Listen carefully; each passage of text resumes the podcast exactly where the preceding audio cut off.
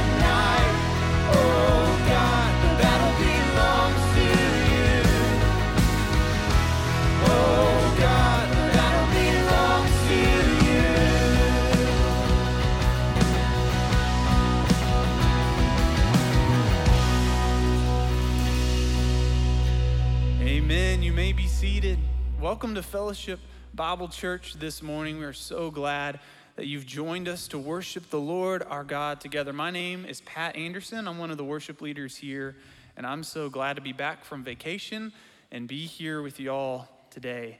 Uh, if you are new to fellowship, there's a lot of ways to get connected. We would love for you to just go to the center booth in the foyer and find someone with a name tag and say, Hey, I'm new, and get connected that way. But if you'd like to get connected, via technology, there's many ways too. You can scan the QR code, you can text hashtag new to the number on the screen, you can go to our website. Uh, our goal is that you would get connected here at fellowship, that you wouldn't get lost in the sea of faces or the crowd, because we believe that the church has called, or God has called us to be the church, and we are one body with many members, and uh, we have the opportunity to worship together and to encourage one another to growth.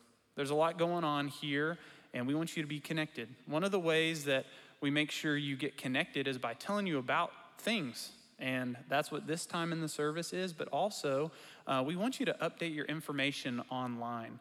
Uh, over the past few months, we've launched a new campus in Bentonville. And um, one of the things that we really want you to do is make sure you go online to your profile and say, hey, this is my home congregation. Uh, we want to make sure that we have your name right, your phone number right, your email right, but also your home congregation so that you get all the news about what's going on here uh, in your mailbox, wherever you get it. Uh, so if you would, please go online, update your information. Um, next week, we have uh, a legacy gathering in the Family Center auditorium. They're going to have gathering and a brunch at 10:30. So uh, make sure you put that on your calendar if you're part of the legacy ministry here at Fellowship. And then last thing I have before pitch to baptism this morning is we have a newcomers group that is launching this Tuesday in the RCO, and that's the Rogers Community Office at the back of campus. Um, and uh, a lot of community groups here take a break over the summer, but if you're new here, we want to have an opportunity for you to jump right into community and not have to wait for the fall. And so, if that's you, we'd love you to be a part of our newcomers group. Launches this Tuesday. You can find more information online, or you can just show up at the RCO Tuesday evening at 7 o'clock. All right, it's with great privilege that I get to pass it on to Ryan to share this morning. Yeah, thank you. Uh, my name is Ryan Brazil, um, and I'm Jack Coleman's cell group leader, along with a couple other guys in the back. Um, and over this past year, um, Jack, it has just been so cool for me to watch um, as you've just had, I feel like, this hunger uh, and desire to know more uh, and more about Christ in a really authentic way. Um, and it was just really cool for me a couple months ago um, when me and a few other guys from the cell group, you texted us and said that you had um, decided to accept uh, Christ and put your faith in Him and ask um, the Holy Spirit into your heart. That was one of the, the coolest nights of the year for me. And um, just an, an, encouragement to you this morning, um, I've got a verse I've been thinking about. Um, it's from 1 Corinthians chapter 16, verses 13 and 14. Uh, it says, Be watchful, stand firm in your faith, be courageous, be strong, and let everything you do be done in love. Um, and Jack, I feel like just watching you um, you've, you've already shown just a lot of courage and leadership in your faith. Um, if I can just brag on Jack and a few other guys from our cell group, um, they went on the spring break trip with FSM, and a couple weeks afterwards, um, uh, we leaders found out that these guys were like FaceTiming each other at night to talk about the Bible, to encourage each other, um, and just study it more. And I thought that was such um, amazing initiative uh, and leadership on you guys' part, and it was an, an, an inspiration to me and an encouragement to me too. And Jack, I'm just really excited about what Christ is doing in your life. Um, and just the love that you show for your family and your friends, I just, uh, it's inspiring, man. So um, I'm excited for you today. And just know that, like, as you continue um, the, on this journey with Christ, you've got people all around you, family, uh, friend, friends who love you and are here to support you. So we're excited for you, man. I'm going to hand it over to JJ. Uh, this is Jack's dad. Thank you, Ryan. There you go, bud. Jack, first, I'm very proud of you. We are very proud of you, and we love you very much, and we're very grateful for you. Just a couple of questions. Is it your testimony that you've accepted Jesus into your heart? Yes. And is it also that you will follow and serve him as your king for the rest of your life? Yes. Okay. Baptize you in the name of the Father, the Son, and the Holy Spirit.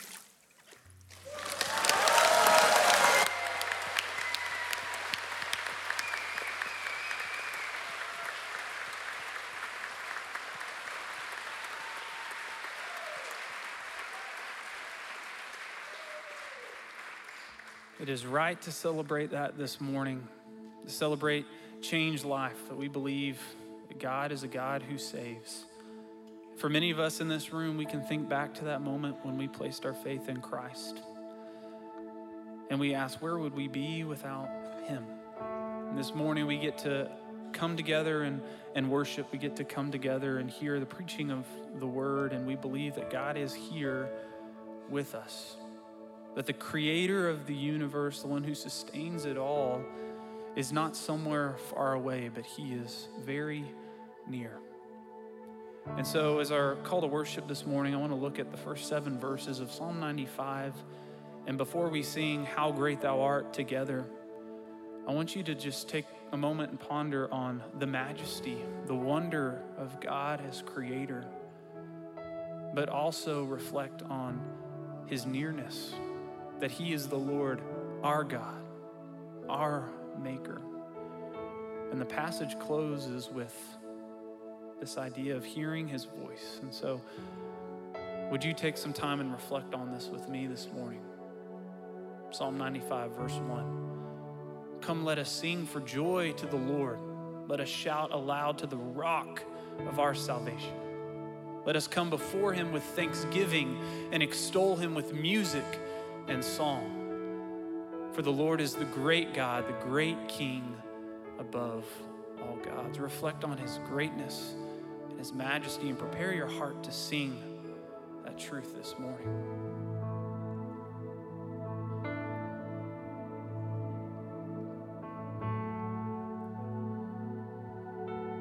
The passage continues. In his hand are the depths of the earth, and the mountain peaks belong to him. The sea is his, for he made it, and his hands formed the dry land. Take a moment to think on his creation, the beauty of the sunrise, the beauty of the nice weather. Just thank him for creation this morning.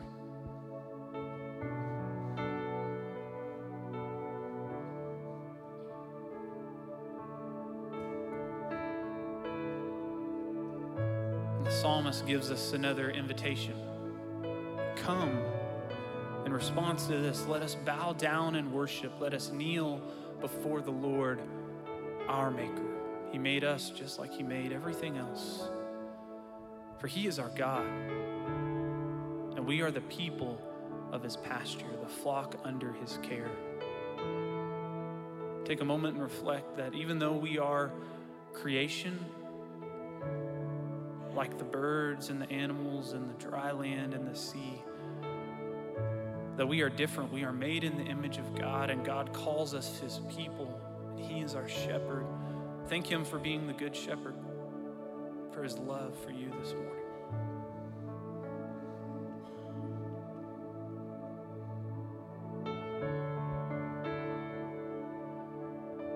The passage continues. Today, if only you would hear his voice. This isn't the last verse in this chapter or this psalm, but it's where I want us to stop today and ponder would we hear the voice of the Lord through the chaos of everything that is going on in, in the world around us? Would we stop and in this place, would we acknowledge his presence and would we say, God, speak to me? Take a moment to pray that prayer, and then we will have the opportunity to continue to sing and worship together this morning.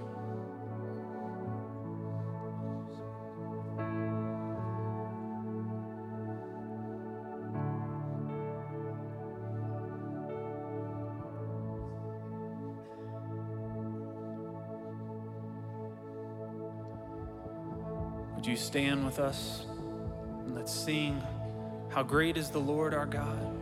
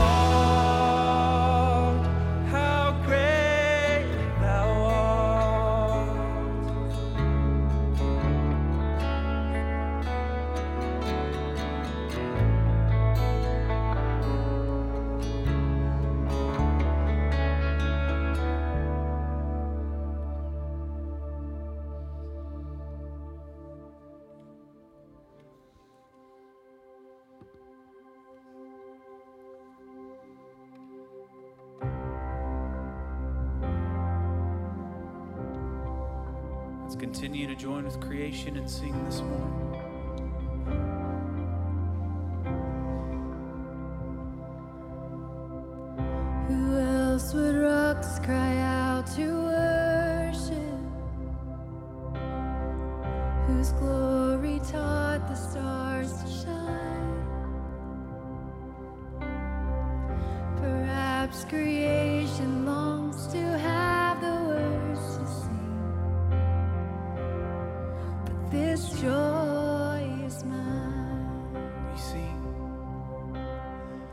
With a thousand hallelujahs, we magnify your name. You alone deserve the glory, the honor, and the praise. Lord Jesus, this song is forever.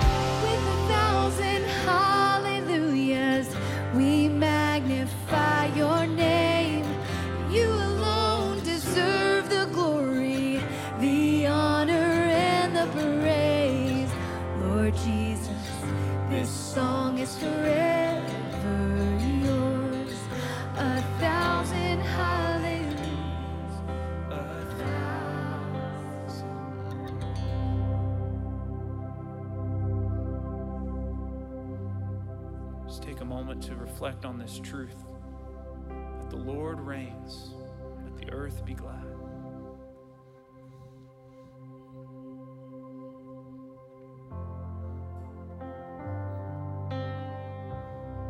You may be seated.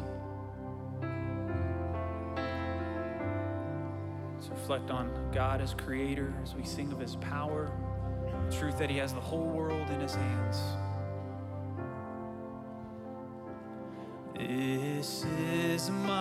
fall.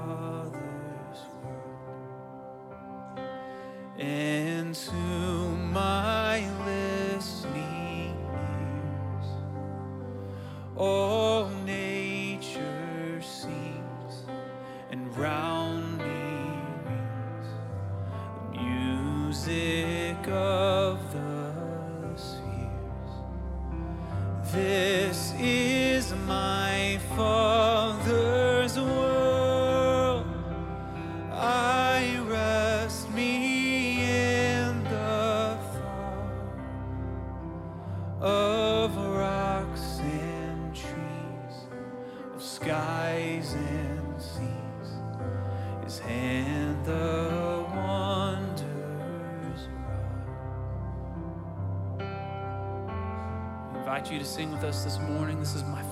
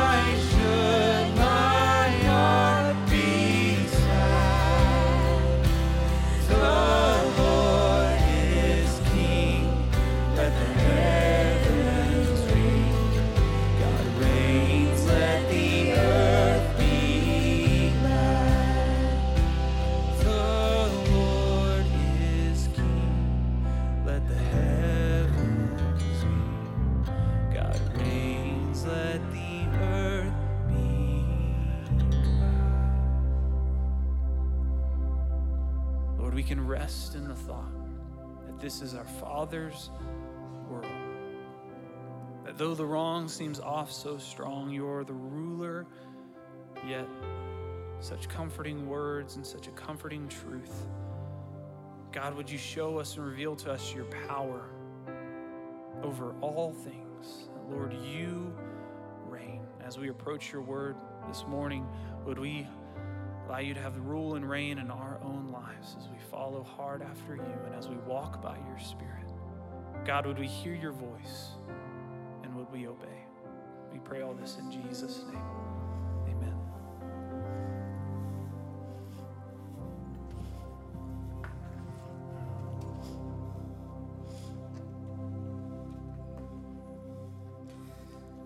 So, what would God have to do to convince you that He is real? What would He have to do to prove to you that He genuinely exists, that He is present and active in this world, and that He actually cares about what's going on in your life? What would God have to do? What would he have to do to persuade you that he is enough? That he is wise enough, that he is loving enough, that he is powerful enough to help you find peace and contentment in life. What if he changed water to wine? Would that convince you? What if he healed the sick, or if he fed 5,000 men with just a few loaves and a couple of fish? What if he walked on water? What would he have to do to prove to you that he's worthy of your worship? That he is worthy of your trust in life and your obedience? I want you to open your Bibles this morning to the Gospel of John, fourth book in your New Testament. We've been studying it this summer. This New Testament narrative was actually written to persuade you to convince you that Jesus is not just a good moral teacher or a religious figure. John is providing evidence to validate Jesus as the, the Messiah, as the Savior, as the one sent by God to save you, to save me from our sin the one who can lead us to eternal life in heaven and abundant life here on earth. And part of John's content and his persuasive argument is the miracles. John calls them signs. They are supernatural manifestations of God's divine power that came from the hand or the word of Jesus. Moments in time that set him apart as one sent from heaven. Now, John's gospel includes seven signs or seven miracles. We've been studying them this summer. Of the 35 miracles that came from the life of Christ, John chose to share only seven. The wedding at Cana, where he turned water to wine, the healing of an official's son from a distance, the healing of the invalid at the pool of Bethesda, the feeding of the 5,000 with two fish and five small barley loaves, the walking on water we'll look at today, the healing of a blind man, and the raising of his friend Lazarus from the dead. We've covered four of these thus far. We have three to go in this second section of our study of the Gospel of John. So today, the miracle of Jesus walking on water. Open your Bibles to John chapter 6. In John chapter 6, we'll see John's account, his point of view of this miracle that occurred on the Sea of Galilee. Let me read you John's words as he describes this event. When evening came, his disciples went down to the lake, where they got into a boat and set off across the lake for Capernaum. By now it was dark, and Jesus had not yet joined them. A strong wind was blowing, and the waters grew rough. When they had rowed about three or four miles, they saw Jesus approaching the boat, walking on the water. And they were frightened. But he said to them, It is I, don't be afraid. Then they were willing to take him into the boat, and immediately the boat reached the shore where they were heading. He walked on water. He walked on water. I think we take it for granted sometimes. It's a familiar story. It's a familiar way to describe Jesus. The disciples were three to four miles from the shore, well into their journey to Capernaum, and Jesus walked on the sea to meet them. He walked on the surface of the waters as though they were solid ground. He did so without falling in and without getting wet. These were not merely shallow waters, as some critics have suggested. He was not walking near the shore nor was he aided by a path of stones, or as one recent critic suggested, a thin layer of ice. Can't make this stuff up. on either side. His criticism or our belief in this miracle. Jesus walked on water. His divine power defied physical laws. He disrupted the natural order. He displayed supernatural power, and in it, he offered compelling evidence that he is not of this world. And it was actually his second miracle in less than 12 hours. Earlier in the day, he miraculously fed the multitudes by turning just a few loaves and a couple of fish into a meal that filled the bellies of 5,000 men plus women and children. The feeding was his most public miracle. But after the crowds dispersed, and it was well into the night, he moved his miraculous powers from being displayed on land to now being displayed on sea.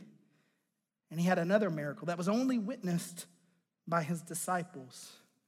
Jesus walking on water is captured in three of the four gospel accounts. It's recorded, as we'll see today, in John chapter 6, but also in Matthew 14 and in Mark 6. And John's account is actually the shortest of the three, it only contains six verses. Matthew's account is the longest one. It actually includes a special episode featuring Peter. We'll discuss that later.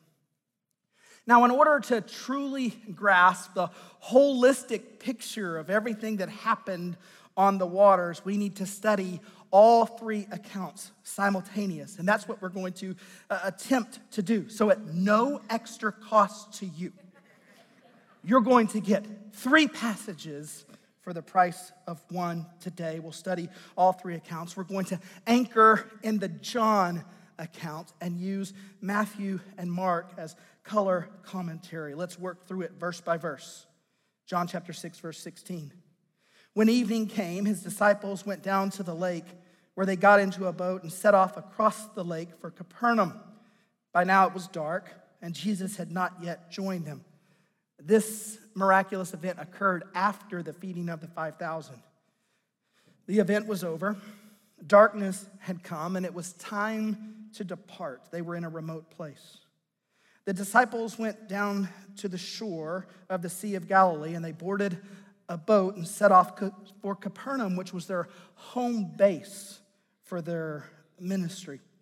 And they were worn out, tired from a full day of serving weary from their ongoing ministry tour and still grieving the loss of their dear friend John the Baptist. He had been beheaded by Herod Antipas, who ruled over Galilee, and they had gone to get his body and buried him just before the miraculous feeding. So the disciples were heartbroken and exhausted. And if you remember, just prior to the feeding of the 5,000, they had sought solitude. Jesus was trying to, to get them away for some private moments of refreshment, but the crowds found out their location. And when the crowds showed up, the disciples served and ministered well into the evening. John notes that Jesus was not yet with them. He anticipates that Jesus will join them later. Matthew's account adds detail. He said that Jesus made the disciples leave. It seems there were still ministry duties to be done, and the disciples did not want to leave Jesus there to handle them by themselves, by himself. So while the crowd still lingered from the miraculous feeding of the 5,000, Jesus insisted that the disciples leave while he wrapped things up and dismissed the stragglers. Mark noted that they would go to Bethsaida. There are some location difficulties between the accounts. Some believe that Mark meant that they would go down to Bethsaida from the feeding of the 5,000 location and sail from there. Others believe that there was another Bethsaida across the sea that was a suburb of Capernaum. Well, the disciples were going to travel from the east side of the sea to the west side, atop, uh, across the top of the lake. All three accounts note that Jesus was not in the boat with them. Disciples were sent ahead, and there was no discussion of how Jesus would join them or when he would join them. Matthew and Mark both tell us what Jesus did while the disciples got a head start. He went up on a mountain and spent some private time in prayer. He took time for solitude and rest and prayer.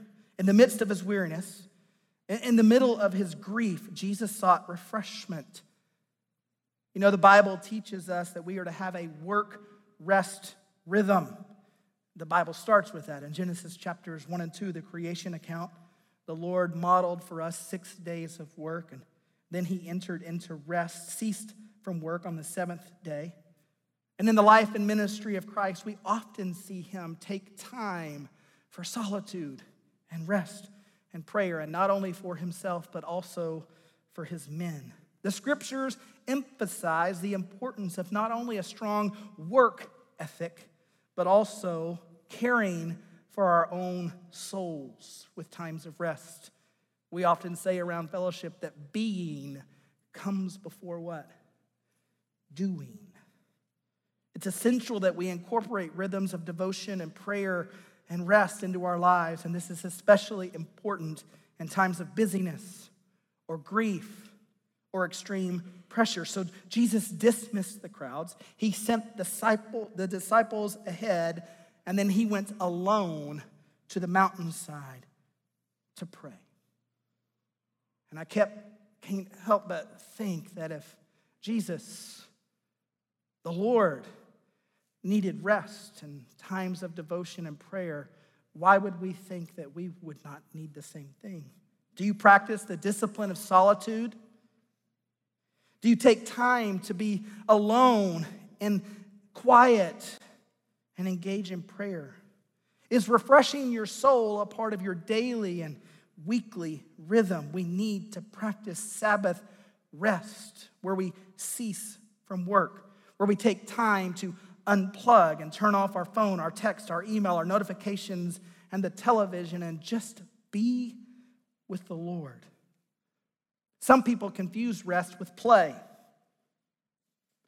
True rest is not replacing work with pleasure, like going to the lake or playing golf or watching a movie or getting your nails done. Relaxing is of value, but Sabbath rest is different. It's not just escaping our work or having a good time, it's an intentional time of reflection and restoration and replenishment of the body and the, the soul and our mind and our emotions. And the scriptures actually, actually make a declaration about rest. It says that rest is holy, therefore, it's valuable. We don't rest just to get ready for more work. Rest is a worthy pursuit in of itself. It has standalone value. It is sanctified and it is sacred and it is a way to glorify God and it is very un American. Some of you right now are saying, Yeah, I'll rest and our company will get behind. Yeah, I'll rest and my competitor will get ahead of me. Yeah, I'll rest and be a loser. See, in America, we say work hard, play hard. And we work hard so that we can play hard. Psalm 46 gives us a great reminder. This will be a verse to meditate on this week. The Lord declares, Be still. Be still and know that I am God. Soul care, our vertical relationship with the Lord, abiding in Christ needs to be a priority in our lives. And so the Lord Jesus took time and went up on the mountainside to pray. And while he was on the mountain, the disciples found themselves trying to row across the sea in a storm. Let's pick it back up, John chapter 6, verse 18. A strong wind was blowing, and the waters grew rough. As the disciples attempted to cross to Capernaum, they hit an obstacle. Suddenly, as it can happen on the Sea of Galilee, strong winds came through, which created rough seas and therefore difficult sailing conditions. A full boat traveling into a strong headwind turned a routine ferry ride into a struggle. And in those conditions, the ordinary became hazardous. So they were in a boat, in the water, in the middle of a lake, in a bad storm, and it was really dark. Matthew described the boat as being far from shore and being buffeted by the waves. It was being battered by the sea. The disciples were well into their journey, but they had hit a wall. In the face of extreme winds, they were making little progress. If you've ever tried to ride or row or run into the wind, you know that it's not easy. It requires extra power. It requires us to put out double or even triple the effort to attain normal speeds. So the disciples were struggling. They were weary from the ministry. They were wearing themselves out in their effort to get to their destination. They desperately needed the rest on the other side of the lake, but they were running out of gas to get there. Mark describes them as straining at the oars. As the wind beat down on them, every stroke made their muscles burn. They were working hard, but not making any further progress. And don't forget that several of these men were experienced sailors who were on their home waters, yet here they were, stalled out and exhausted. Have you ever felt like that? Like there was a, a constant struggle in life, that you were giving maximum effort, but making little progress. The disciples were straining at the oars, rowing with all their might yet they were stuck in the storm. But note, Mark's gospel says Jesus saw them. Even though he was away from them, he saw them. Even though they were facing adversity, they were still under his watchful eye. Don't assume that when we face harsh struggles in life that God has forgotten us or that he's turned his face away from us or that we're not important to Him. There is no trouble, there is no struggle that can remove us from His providential care. Some believe that if we're obedient to God, we won't face any struggles. They believe that our obedience will earn His blessing, and that doesn't seem to be the case here. Think about it. The disciples are doing exactly what Jesus asked them to do. And where did that get them? Right in the middle of a storm. Bible commentator Kent Hughes said this They were in the midst of a storm because they were obedient to God. Take that in. They were in the midst of a storm because they were obedient to God. Those who decide to follow Christ and give him their allegiance will face contrary winds, no doubt about it. Being obedient to Jesus does not come with a guarantee of a trouble free life.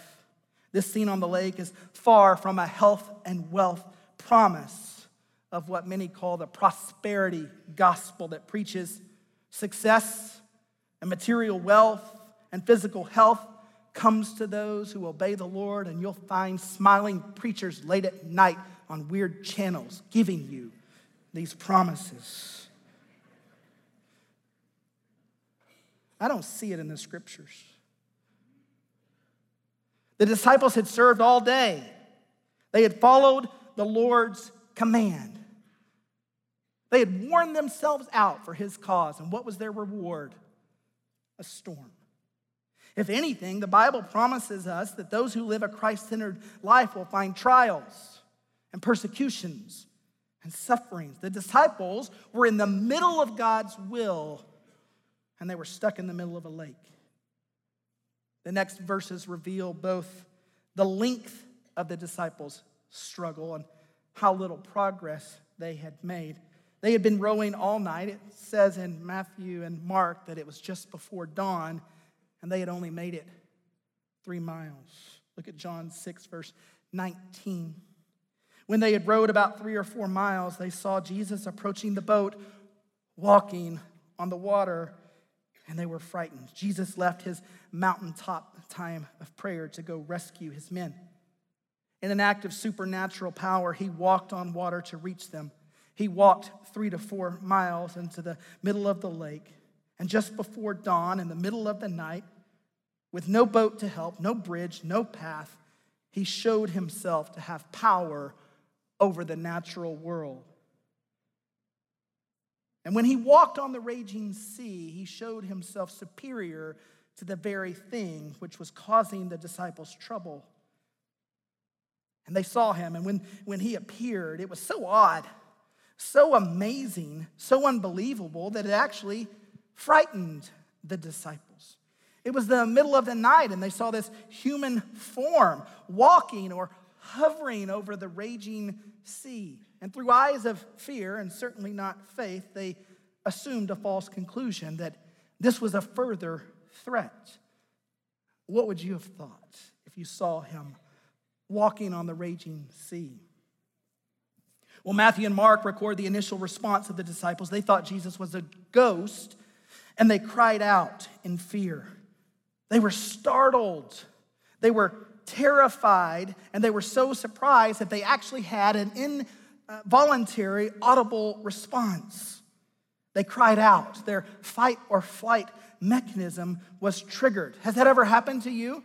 That maybe you were walking on a trail, saw a snake, and your involuntary audible response came out and you, ah! Or have you ever scared your wife? I love doing that. They could not believe their eyes. They cried out in fear because they felt threatened. The appearance of Jesus walking on the water towards them escalated an already perilous situation. Not only were they in hazardous waters, but now they were being visited by some sort of ghostly apparition in the darkness of night. But look at John chapter 6, verse 20. Jesus disarmed the situation. But he said to them, It is I. Don't be afraid. In response to the terrified disciples, Jesus identified himself and offered words of peace. He said, Don't be afraid. I am not a ghost. I am not a threat. I am not a danger, so you need not fear. It is me, the Lord, your familiar friend. I am a help, not a hazard. You don't need to be concerned. In fact, be comforted. I've come to save you, not to sink you. Matthew and Mark add the phrase, take courage. In other words, face your circumstances without fear. Be brave because you're now with me. Find strength in my presence. The one who possesses divine power, the Lord of all creation, is here. It is I. Now, that phrase in the original language, the Greek language, is the, the Greek says ego eimi. Ego eimi. It is I. Do you know what it literally translates as? I am. Does that sound familiar? That phrase in the original language is a sacred phrase, it's a revered phrase. It represents the most holy and personal name of God. When Moses asked God, when he was sent to the Israelites, Who shall I tell them sent me? The Lord said, Tell them, I am sent you. I am, meaning the one who exists, the one who is, the present one, the one who causes things to be. And the book of John records Jesus wearing this phrase out. Two times he refers to himself as the I am. This is one of them. Seven times he makes I am statements attaching the sacred phrase to a metaphor or an illustration. Jesus identified himself as the one and only God of heaven, the God of Abraham and Isaac and Jacob, the God of Israel, the God who made the walls fall down at Jericho. That God, I am is here. So take courage. Now, it's at this point that Matthew's gospel is going to add further material. There's an episode where Peter actually gets out of the boat and for a time walks on water, but we're not studying Matthew, we're studying what? So that's your homework assignment. Read up on Matthew 14. We'll save Peter's story for another day. John chapter 6 verse 21 wraps up his account. Then, after they recognized Jesus, after he assured them, It is I, then they were willing to take him into the boat. And immediately the boat reached the shore where they were heading. When the disciples realized who Jesus was, they were willing to receive him into the boat. When they concluded that he was God and not a ghost, they welcomed him on board. And, and John adds a miraculous finish to the journey. What the disciples could not accomplish in rowing all night, Jesus did instantaneously. He finished the journey across the lake and they immediately reached their destination. Have you ever been on a really long journey and you're trying to get home and you're worn out? Maybe it's a 12 hour car ride home from the beach with sand everywhere, your wallet's empty, and you're paying five bucks a gallon. And you just wish that you could blink your eyes and be in your bed. Anybody? Have you ever been on an international flight and everybody on the plane smells and you just wish you could blink your eyes and be home? Jesus did that for his weary men.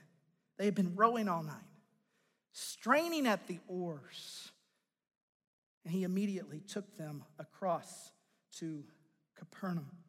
Matthew and Mark add a miraculous calming of the storm to his walking on water. You could call this three miracles. Christ's presence not only brought peace in the boat, but also peace on the waters. When Jesus climbed into the boat, it says that the winds died down.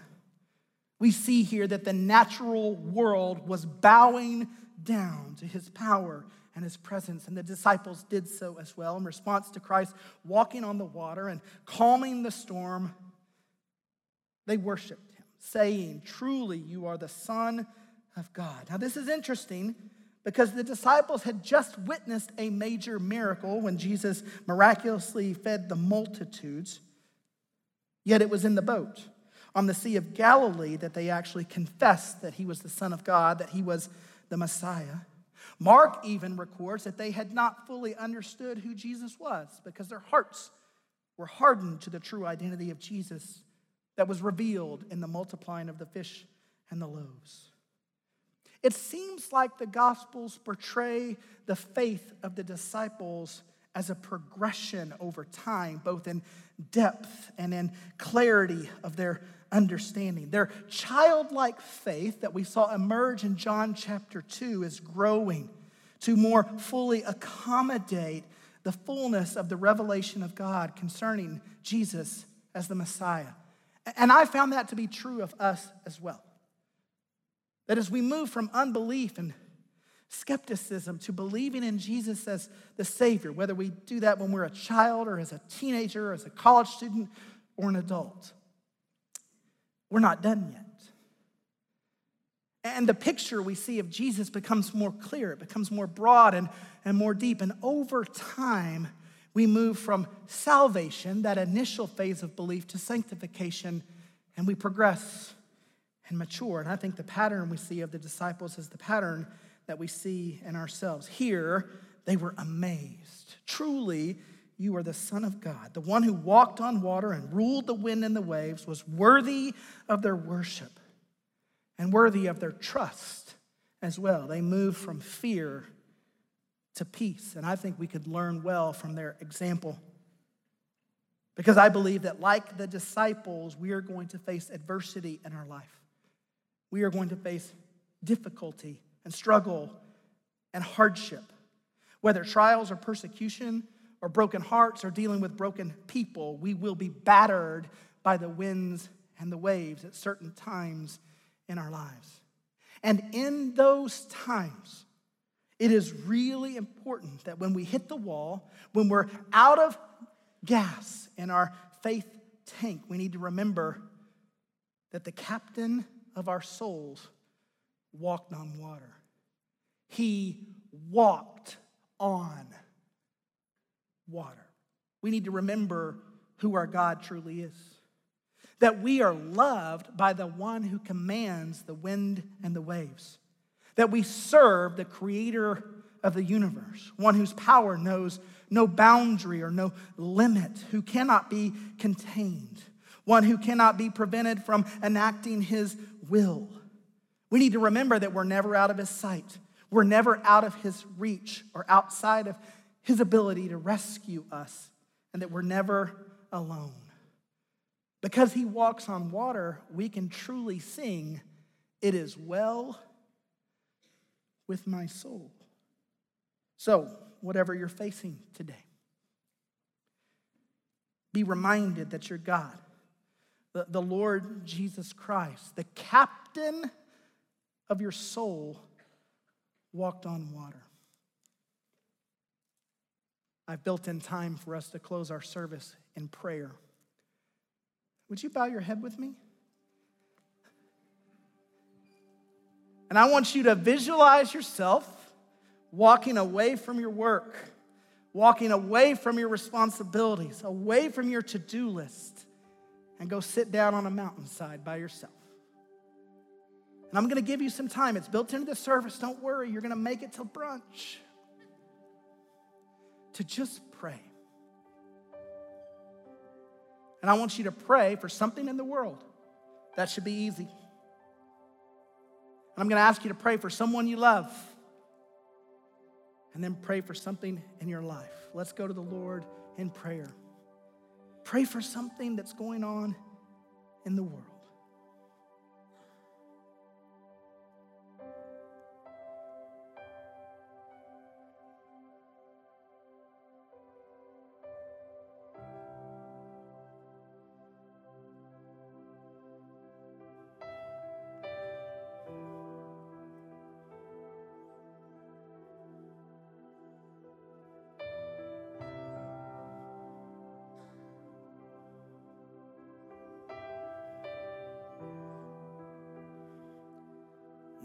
Continue to pray for those in Ukraine,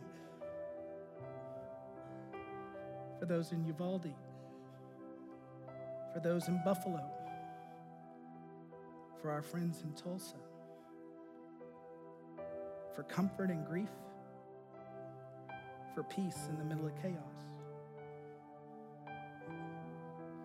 And now pray for someone you love, someone who's out there in the middle of the lake struggling against the winds. Cover them in prayer.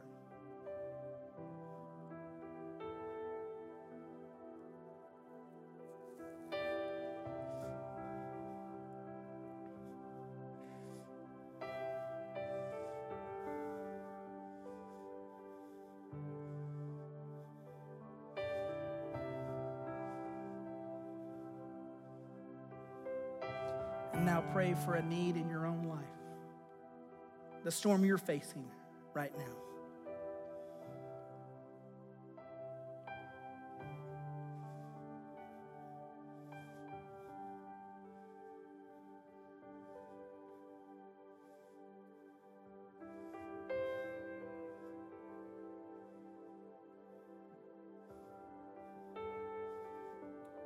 Well, Lord, we desperately need you.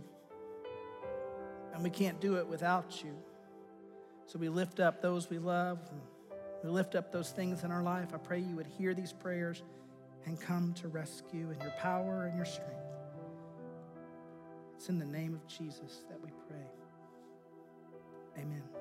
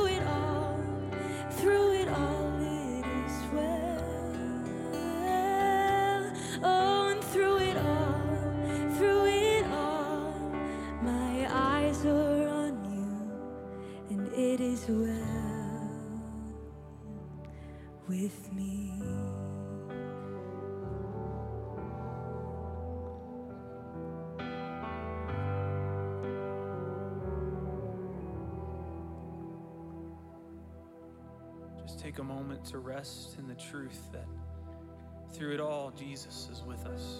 The Holy Spirit, His presence is with us. Even though we walk through the valley of the shadow of death, He's with us. His rod and His staff, they comfort us. May it be well with our souls. Lord, we declare that you alone are worthy of our lives and of our praise. So we thank you for the word this morning.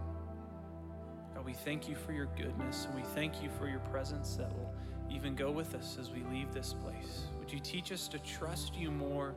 And would you help us to walk by your Spirit daily? Because we believe that in your presence there is fullness of joy. So may we be a people of hope and a people of joy, people of peace. We love you. We pray all this in Jesus' name. Amen. Thank you for worshiping with us this morning, fellowship. If you'd like prayer this morning, we have Scott Cindy Thompson in the prayer room. They'd love to pray with you for you. Go in peace this week in the love of Christ.